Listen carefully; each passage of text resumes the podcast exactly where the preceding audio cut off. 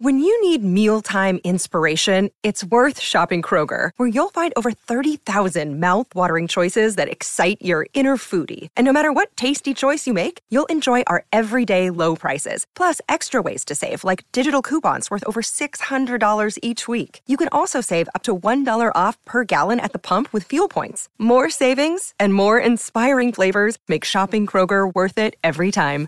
Kroger, fresh for everyone. Fuel restrictions apply. Another day is here, and you're ready for it. What to wear? Check. Breakfast, lunch, and dinner? Check. Planning for what's next and how to save for it? That's where Bank of America can help. For your financial to-dos, Bank of America has experts ready to help get you closer to your goals. Get started at one of our local financial centers or 24-7 in our mobile banking app. Find a location near you at bankofamerica.com slash talk to us.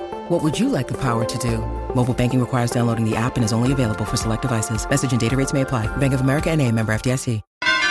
You know, when after I looked at it, after I calmed down a little bit, I, I looked at it and he was his head was to the side and he was going to the side. And if he'd just rolled, it'd been he. But he, he kind of pumped him into the turf. So I actually think that was a good call.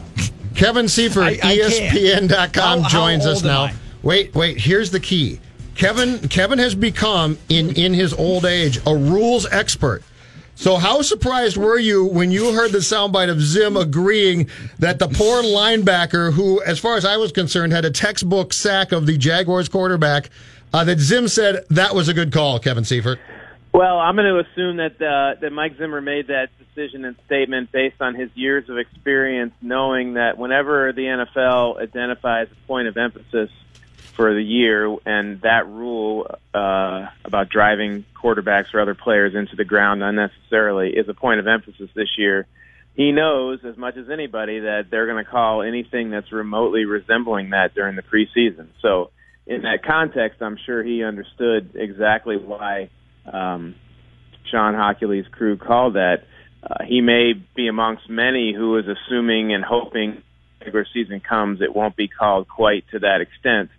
Um, but we all, I think, were prepared for the warning shot, so to speak, uh, during the preseason because that's a point of emphasis. What is your expectation then for what this looks like in the regular season? I mean, if we're going to have press conferences where we're talking about pumping someone into the turf too much, that's just Yeah. A, too weird for me, but B, like that's going to be ridiculous. It's all we're going to end up talking about. This isn't what it's going to look like, right?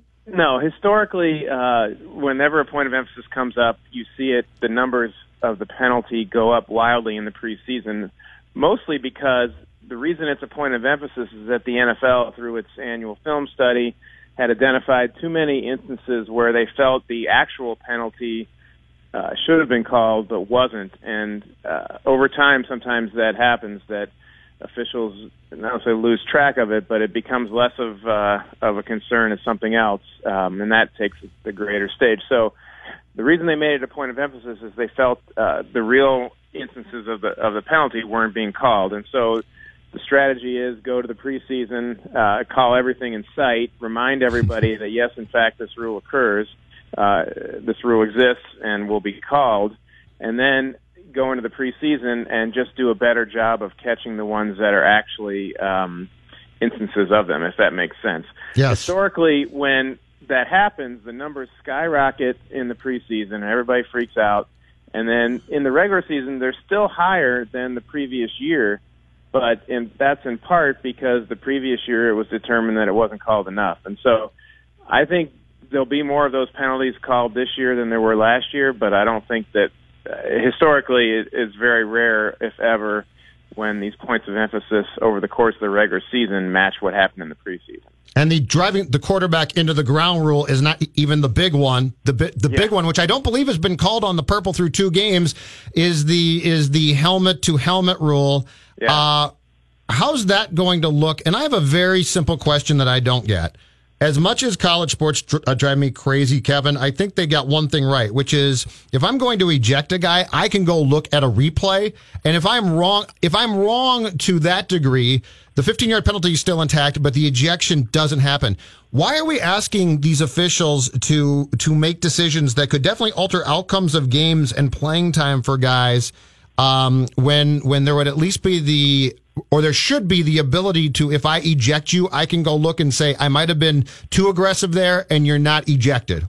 Well, I got good news for you. They are supposed to be reviewing them. Um, we may not agree with the decision they made to uphold that one ejection that you're referring to that that happened, um, but they are in fact uh, allowed to and, and expected to review it and assume and ensure that if someone's being ejected, it was because they clearly and obviously didn't take advantage of the opportunity to pull up or get out of the way, and that they intentionally just, from a large running start, uh, you know, you know, ram their head right into a guy, lower their head, and, and, and ram their head right into their guy in a flagrant and obviously unnecessary, unnecessary manner. And Listen so to that- you.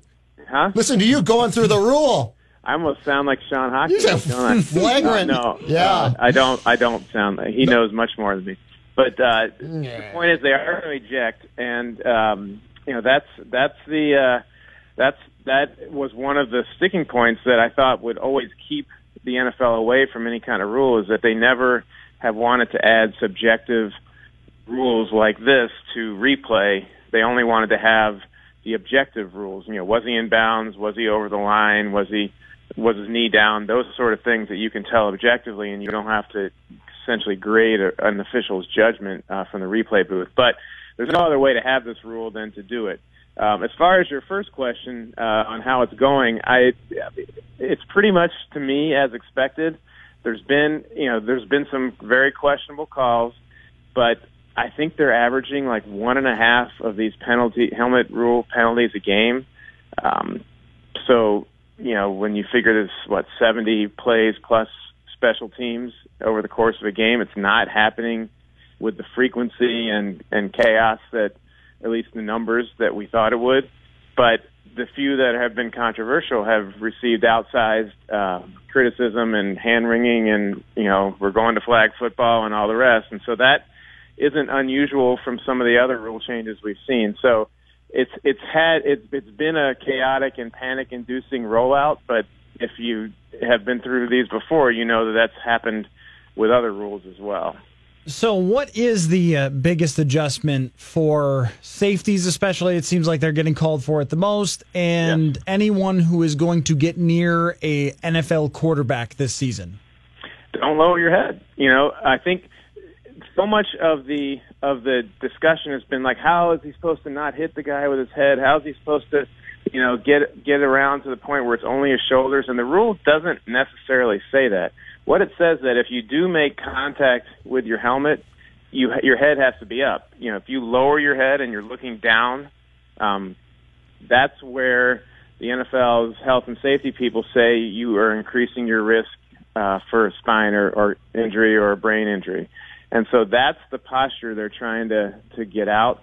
But it doesn't mean that your head can't ever touch the other player. Um, because I do think that we all recognize that that in itself would be a impractical and pretty much uh, you know impossible task. But there's been a lot of times when you see you've seen I've seen on Twitter people posting uh, you know short videos or gifs or whatever and and saying, well, you know how you know I mean how is he supposed to not touch the guy? Well, I think what the NFL is arguing, and I guess we'll find out over time, is can you approach the guy with your head up um, and not with your head down? And so that is and I'm no expert in terms of whether that can physically be done. Uh, many players I've talked to have said it can't, Yep.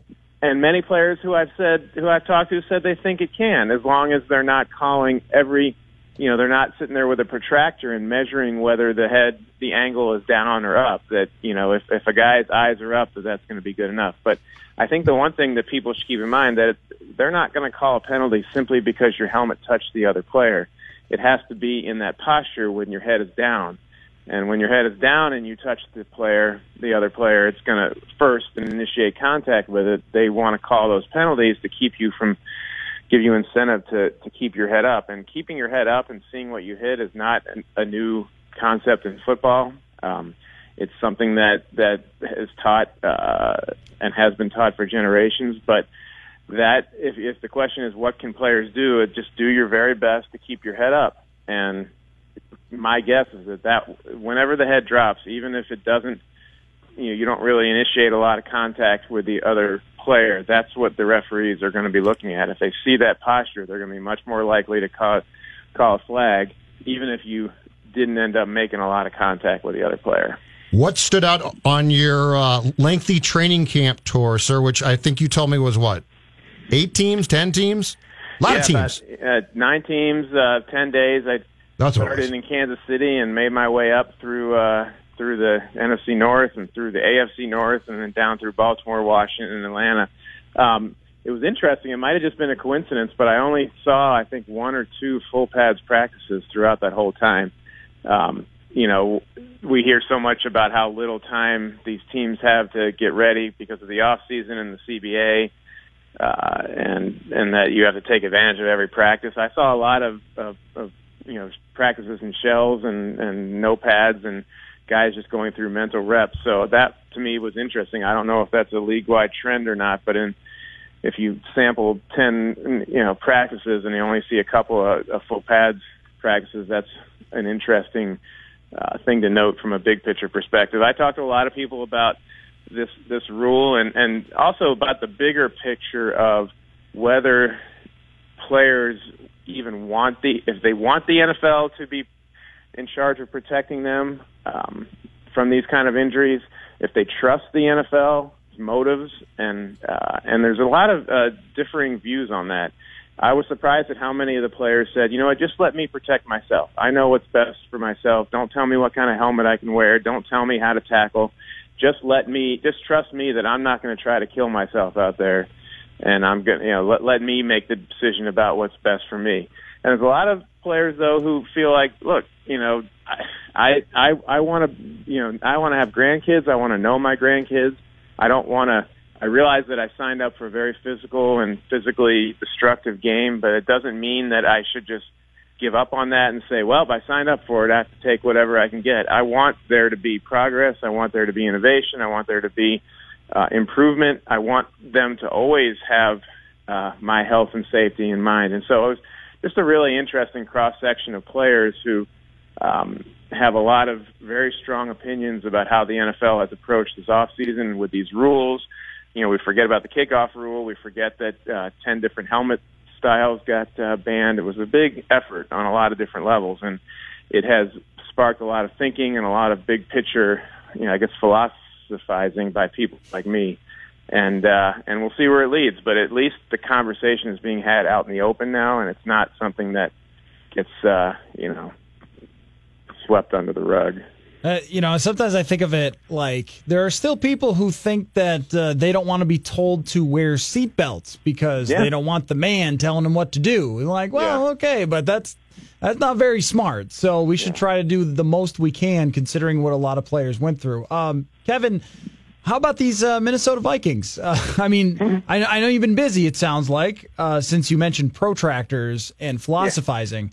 Um, but when it I comes can't even pronounce. When it comes to but when it comes to this team, uh, Judd and I, you'll be surprised Judd's worried about something, but I I can validate that with this offensive line, and it it just has this 2016 feeling to it Yeah. here through here through the preseason. Are you kind of getting that same sense? Well, I mean, I guess it's not quite that bad yet. They're not signing players off the street to start. Uh, you know, they haven't played for the entire since uh, Jake Long type situation, and and then starting them two di- weeks later. But it might come to that. I guess. I guess the, the thing that really made me sit up was when you get to training camp and you base you've hardly even had any practices and you're already hearing about the Nick Easton thing where you know you lost one starter. That's a bad way to start, especially when you also don't have your center back yet. But I do, and they'll get Elflein back eventually. Um, there's no indication that they're doing being anything other than cautious with his off season stuff. Uh, so that's something to keep in mind. Um, and none of the injuries that are going on right now, other injuries, I don't think are serious enough that you start to wonder whether you're going to have them for the course of the season, other than Easton, obviously. And so I'm not quite there yet, but if you like believe in the subjective, you know, auspicious, uh, uh, you know, avalanche of news that has already occurred, then it's definitely worth worrying about. Um, I don't think they're quite at 2016 level quite yet. Thank you, sir. Appreciate it. Okay, guys. Talk to you later.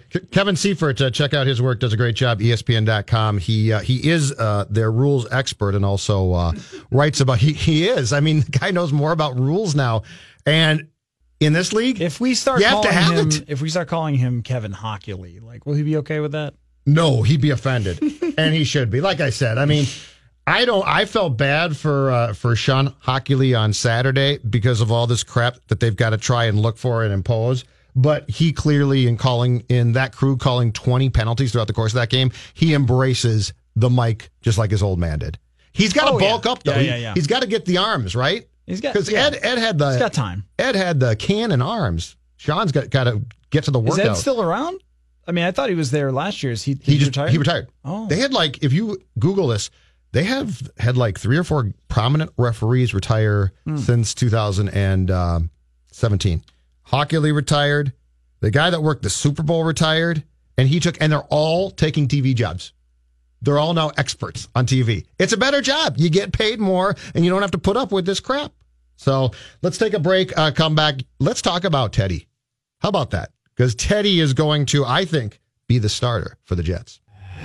Sit tight. The Mackey and Judd Show will continue in a moment. Do I have your word on that, sir? Mackey and Judd Absolutely. on E 1500 ESPN.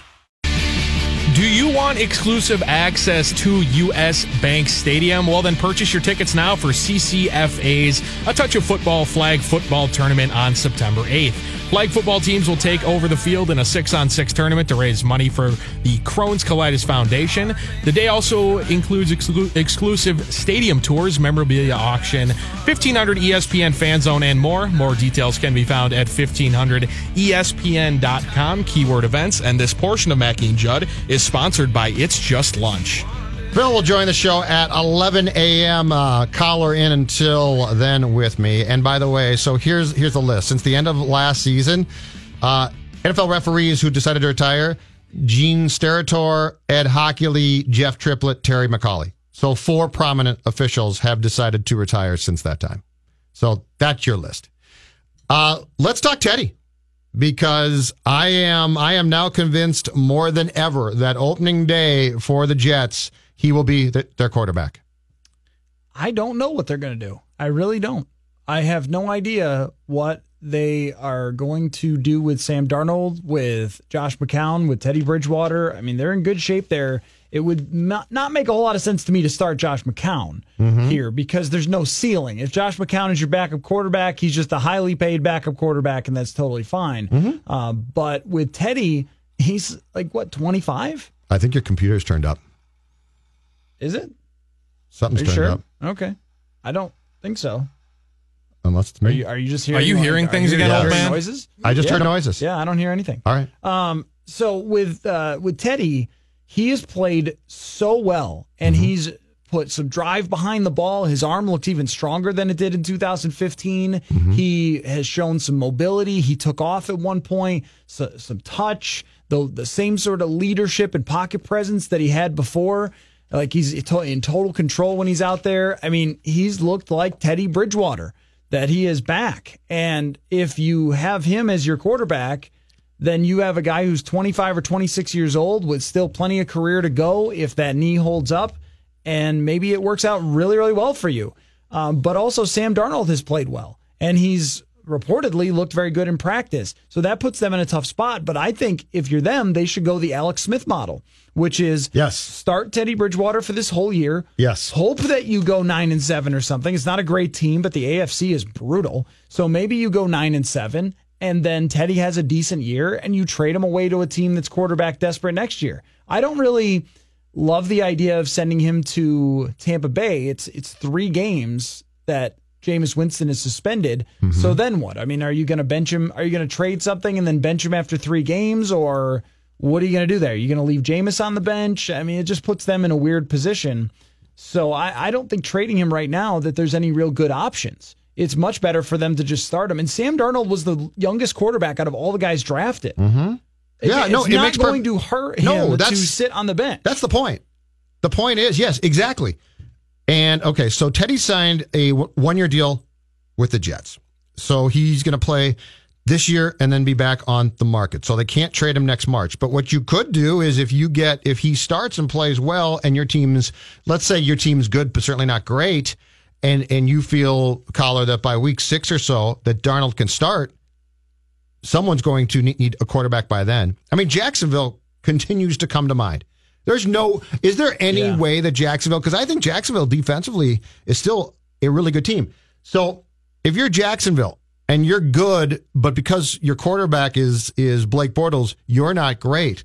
That's the type of team to me that's that will have to say we've got to do something here. And and yes, we, we would have to change things offensively somewhat if we brought in a different quarterback, but who cares?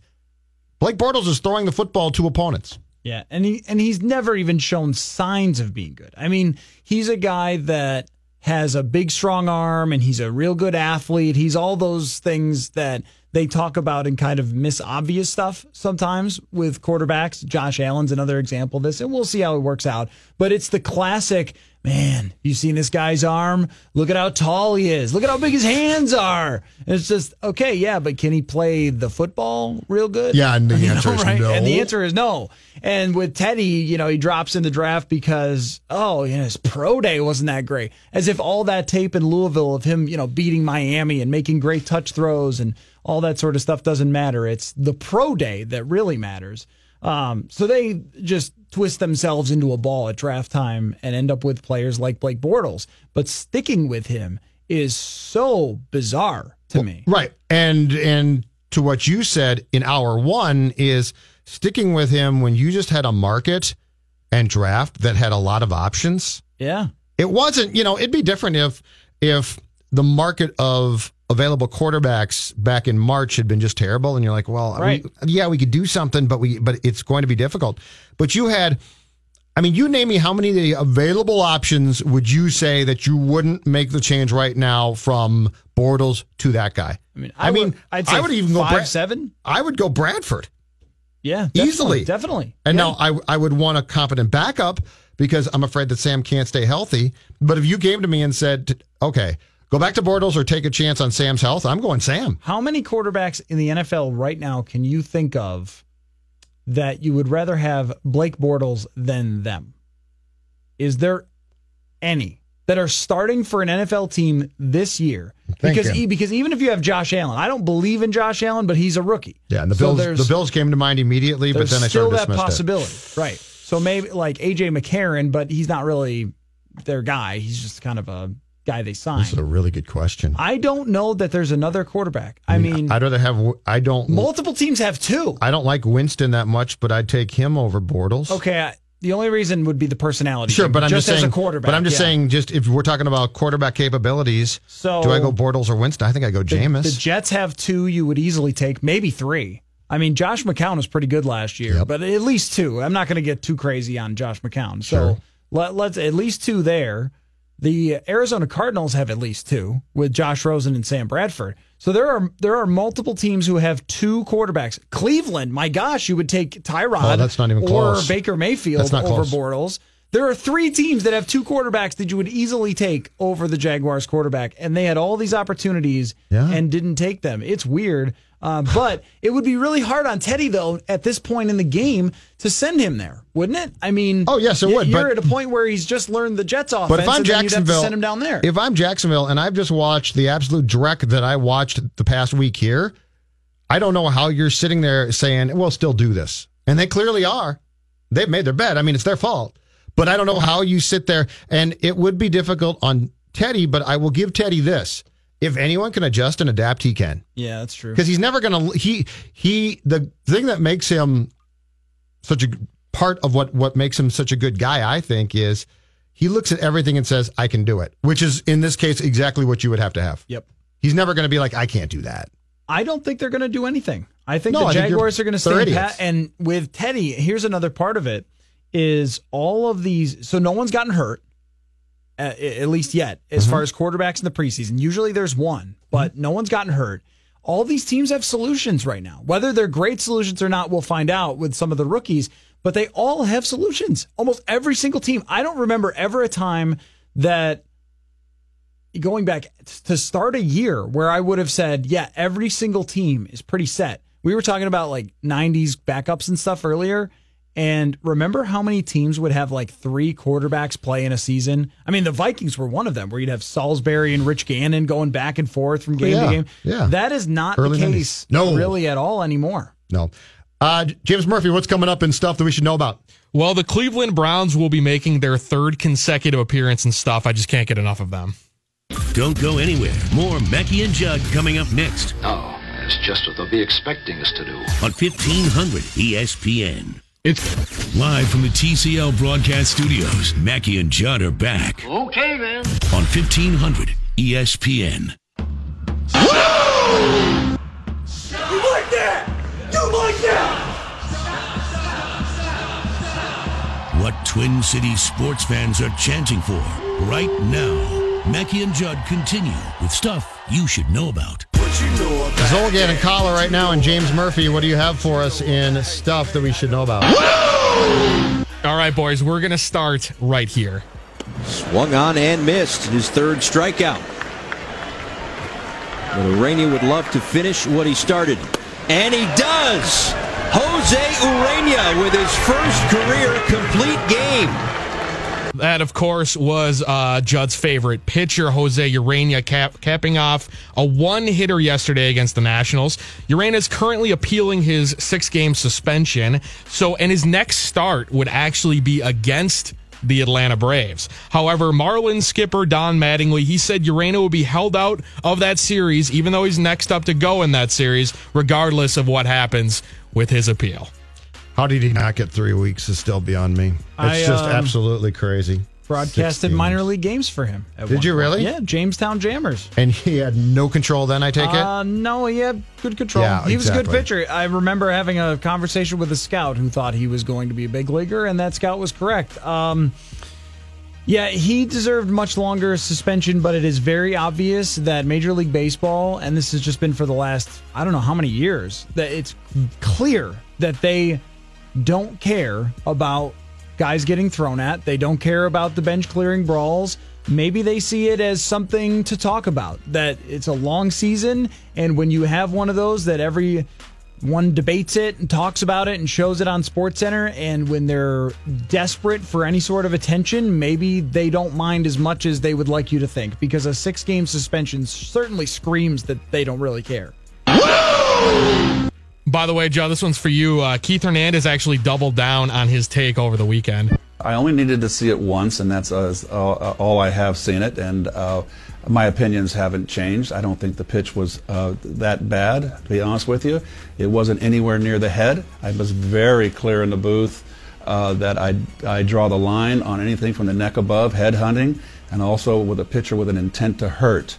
Uh, sometimes you have to brush people back. This is an incredible streak that Acuna's on right now, and a home run streak to boot. Uh, the pitch, what I saw, it started out on the inner half, uh, a little bit on the inside corner, and ran inside. It was around waist level. Acuna could have turned his back. Who knows? It- it's it's split second, but he did drop his elbow to deflect the ball, and uh, unfortunately, he got hit in the elbow. And that's one place you don't want to get hit. If he hadn't gotten his elbow there, he would have been hit on the side by the waistline or in the small of his back, and everything would have been fine. I'm just, I'm done with this. I'm done with him. That's it, idiotic. That that breakdown though was hysterical. I, mean, I know. Well, if he moved a different way, it would have hit him in the small of his back. But it'd be and hard- It would have been fine. Like, I'm But he admitted it would be hard to move. Don't he throw admitted at somebody. It could have broken the guy's elbow. How about we just don't throw Yeah. at anyone ever because it's really dumb. Especially if you can't control it. Which you could. Kizer, a bullet to the end zone. And it is a touchdown for Josh Gordon. His first since the 2014 season. Yeah, Josh Gordon announced over the weekend via social media that he will be returning to the Browns after taking time to work on his overall health and treatment plan. Josh Gordon will join Jarvis Landry and soon possibly Dez Bryant in a talented Cleveland receiving corps. I can't wait for Hard Knocks tomorrow night, Matthew Coller. I can't wait. So I haven't gotten to the second episode yet. I'm a little behind. Here. Catch up. Watched it last night, actually. grinding tape, man. Um, so with with Josh Gordon coming back, uh, it really does make Cleveland the most fascinating team because Josh Gordon, when he's playing, is one of the best wide receivers in the NFL. It's just they they can't get him on the field anywhere near enough for whatever reason. And I also thought that he got railroaded. I mean, the suspensions that he was getting for the infractions. I mean, what? Like uh, one was an alcohol test, like uh, what? And then there was the weed thing. And what are we punishing players for these things? Hey, we don't like weed. that you're allowed National to do in Colorado. National Football League does not like, even if you play for the Seahawks or Broncos, we don't want you smoking weed, despite the, the- fact that it's legal in those states. The weed thing Yeah. is the biggest fraud there is because they want to make it seem like no, we care about player health, and that's what we really want. We want Yeah. them. The weed thing's the next thing to go, but, right? But what? It, oh, it, it certainly The is in the got- next CBA. just take it out. But but most leagues have kind of been like, all right, you need to do like so much crazy weed to get in trouble in Yeah. the in Major League Baseball or in uh, the NBA. I don't even know if baseball tests for it. But like the NBA, you got to do it a ton of times and be tested so many times. Yeah. It's just it, it's really improbable. But the NFL does it, I think, as a marketing thing. Like they know that a lot of people think that NFL players are criminals. So what they want to be able to say I is, "We've got them under our thumb." That was Goodell's platform. When Goodell took the job, the law and order commissioner, that was his platform. The, the Browns just can't stay out of stuff. Uh, you guys both mentioned that you've been tuning into Hard Knocks. You both have seen the first episode. You may have noticed in that first episode, Brogan Roback, the fourth string quarterback uh, for Cleveland, referred to Tyrod Taylor as Tyrod instead of Tyrod. Oh, yeah, I've seen this whole thing. And- yeah. This is so training camp. I, I just figured he just made a mistake, and then it came out over the weekend that the, the, both Tyrod Taylor, Tyrod Taylor, and the Browns announced that no, his name is Tyrod Taylor. It's not Tyrod Taylor, and that he's just been letting people call him Tyrod since college. And it, he, a, a, a note came out that Lee Corso was the first to actually call him Tyrod in college, and he just let it stick, and it's it's it's been uh, pronounced wrong ever since. This is the Granlund, Gronlund, Yes. Doc Emrick thing from a couple of years Right. ago where the person doesn't care. Taylor doesn't care. I was just thinking doesn't the care. exact same thing. Is that Tyrod is now an unofficial member of the National Hockey League? Yep. Because this happens all Welcome the aboard. time. Yes. Dubnyk, Dubnyk, Yes. Granlund, Gronlund, like And it's Gronlund. The, the family says Gronlund, a- and he doesn't care. Yeah. So he's just like, whatever. And so, yeah, this And then whole. from time to but time, this is they'll so just tra- change. But this is such a training camp obsession because we're so bored right now. How do you really pronounce your name? Talk to me about your name. And, and, this is a great story. That Your was the thing, quarterback. like in Buffalo, no one ever said it's Tyrod or Tyrod. How was Yeah. it said? Tyrod is, Tyrod. Is, is what he's going with. yeah. It doesn't even make any sense. How does a Y I just- form an uh? I just like the fact that Lee Corso defined how your name would be pronounced in public for the rest of your adult life. I mean, it looks so T Y R O D. Yep. I don't know. That'd be like, no, I'm not. I couldn't. You know I'm what? not Mike. I'm Muck. Exactly. Leave it. Exactly. Leave it alone. Like, okay. Leave it alone. It's fine. Thank you, James. Uh, let's uh, take a break. Come back. Talk about uh, Stephen Gonsalves' first twin start uh, tonight with Jake Depew. Does a great job covering the Twins for us at E 1500ESPN.com. That's right around the corner. Don't go anywhere. More Mackey and Judd coming up next Oakley dokley. on E 1500 ESPN. Phil Mackey, Judd Zulgad, You got two incompetent buffoons mixed up there. true, I did. Yes. Mackey and Judd on E 1500 ESPN. We'll be at full strength uh, at 11 a.m. Phil is going to uh, join the show until 1 o'clock. After that, it will be GL. Joining us now on the phone line, Jake Depew covers the Twins for us, does a great job writing about the Twins and about their minor leagues uh, for E 1500ESPN.com. Appreciate your time as always, sir. Uh, you are on primarily to tell us about Stephen Gonsalves because we've been hearing about this kid for quite some time. He's going to make his uh, big league debut tonight against the White Sox at Target Field. Uh, what is your expectation of what we should expect from this kid? Yeah, so Gonsalves is is certainly a, a good prospect. He's currently number five uh, in the Twins organization. He's he fits more into sort of the, the crafty lefty mold than uh, the power throwing lefty. He's not he's not Chris Sale, right? He's not going to throw 97, 98. Um, he sits about 90, 91 with the fastball. Uh, but the changeup is really his plus pitch. So he's he's got a great changeup that he gets a lot of swing and miss with. Uh, he throws that in the low 80s, and then he has a slider, uh, which is still he's still sort of developing that. I'm not sure that's totally major league ready at this point. Um, and then throws a big loopy uh, curveball that sits in the low 70s, kind of like a David Wells, if you remember David Wells' curveball. Oh, yeah. Um, yeah, very, very sort of loopy and, and slow. So um, fastball, changeup are his two primary pitches, and, and it's really, again, the changeup that, that uh, gets a lot of swing and miss and gets a lot of strikeouts.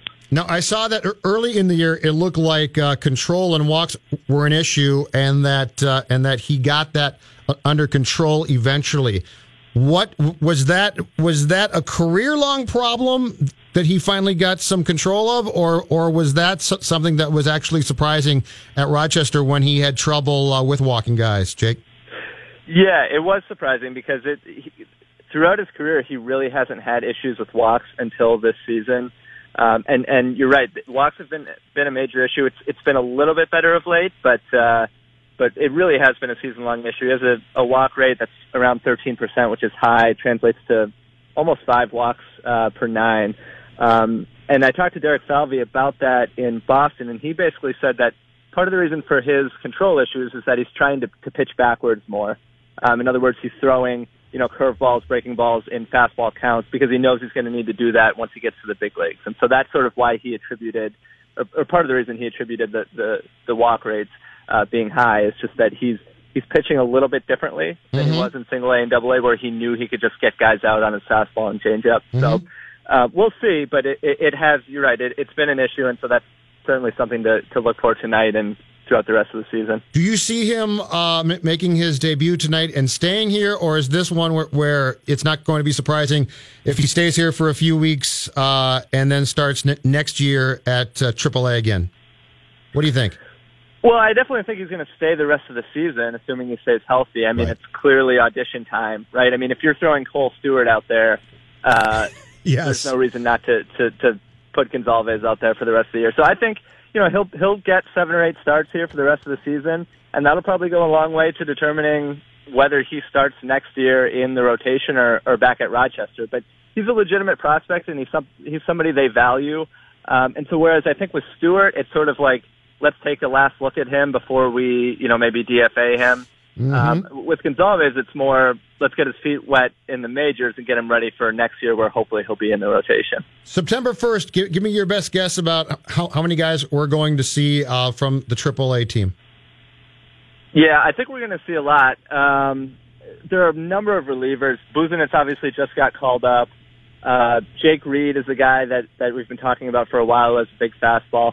One reliever I'm really interested in seeing is Nick Anderson. Um, so he's a, an interesting story. I wrote about him for the site earlier this year. Um, he has a huge strikeout rate. He's striking out like 35% of the batters he faces. He's from Minnesota, um, so a good sort of local angle there. Uh, but but yeah, he has a fastball that sits in the upper 90s. Um, came out of independent ball and he's just risen really quickly through the ranks. So I'm interested to see him. Um, obviously Buxton. I mean, Buxton at Yeah. this point is a minor leaguer, which is weird to say, but um, you know, as, uh, assuming he stays healthy uh, for the next two weeks, which is of course no guarantee, uh, we'll see him. Um, I would hope. Uh, LaMonte Wade is another guy, an outfielder um, who has really high, uh, a really high on base percentage. That's your guy. He's interesting. That's my guy. That's your guy. my You love President- LaMonte Wade. Oh, I'm president of the I LaMonte know Wade you are. I, I am. I, I hype him nonstop. If if he busts, I don't I don't know if I'm going to be able to ever get over it. Um, so yeah, he, he he'll be interesting. Romero might be back up. I actually wouldn't be shocked, guys, if they don't bring Romero back up, only because his innings.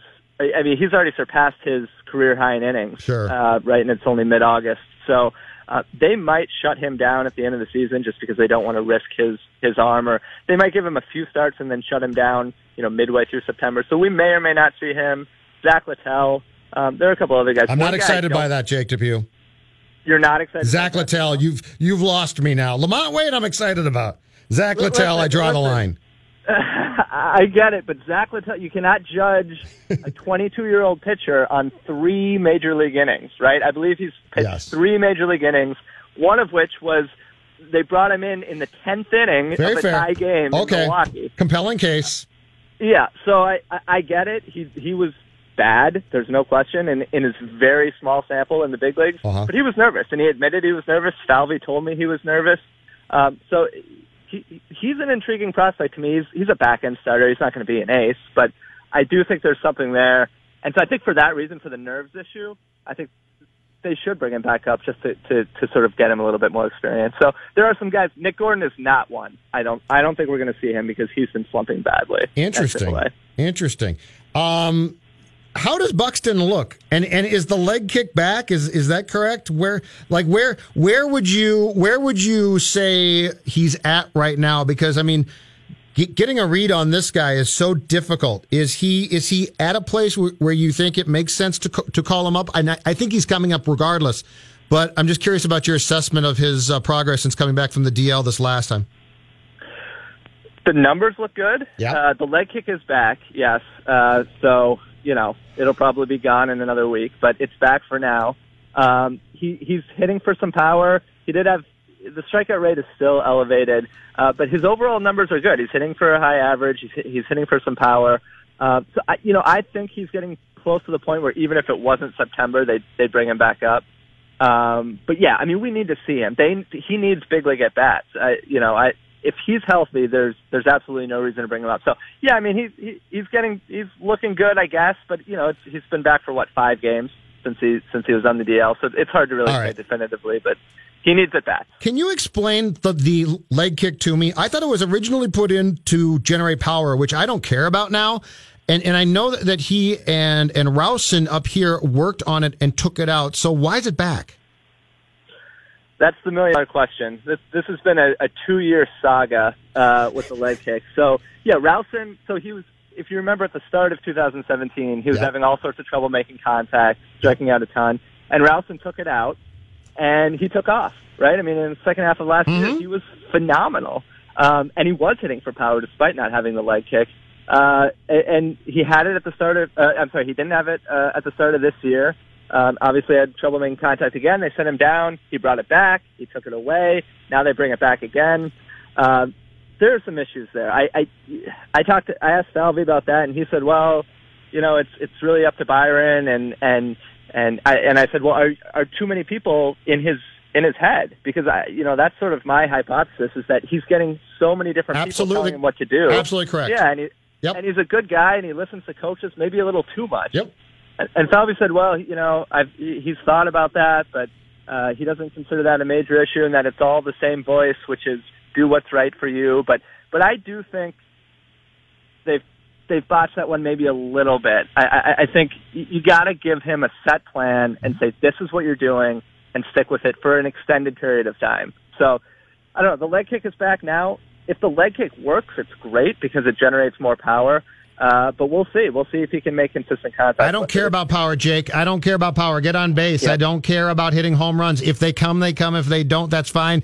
Just hit 265 and get on base, and you're and you're a huge threat. Right. So That's it. obviously we're in, you know, this the whole launch angle revolution and all that, and I buy into that. But if there's an exception to that rule, it, you know, if there's one Bingo. guy who'd say hit the ball on the ground, Yep. and and even bunt, which is I know blasphemy uh, for for a lot of people now, but You're out of the club, Jake. guy. You're fired. You just suggested bunting. You can't work with Mackey and Wetmore anymore. I know, I know, but but he's the one guy. He's the one guy where, uh, and maybe Billy Hamilton would be the other. But where you'd say just Yep. you know hitting the ball on the ground is not the worst thing in the world for him because obviously he's incredibly fast. So I agree with you. I, I think just making contact. If he could make contact consistently, he you're right. He would be a 260, 270 hitter, and he would have a ton of value. Thank you, sir. Appreciate it. Take care. All right, thanks guys. All right. Appreciate it. Jake Depew, uh, check out his work, 1500ESPN.com. Uh, does great work for us. Uh, writes predominantly about the Twins minor league system. Right now, he's got a column posted about the potential September call ups. Very interesting that he said Nick Gordon, who slumped badly at Rochester, started the year at Double A, might not be on the list of guys to get here September 1st. That would be a bit disappointing. Uh, what's not disappointing is that Phil Mackey will join this show next. We'll be at full strength. We are in, as always, the TCL broadcast studios. Don't go anywhere. More Mackey and Judd coming up next Gentlemen, to the medicine cabinet. on E 1500 ESPN.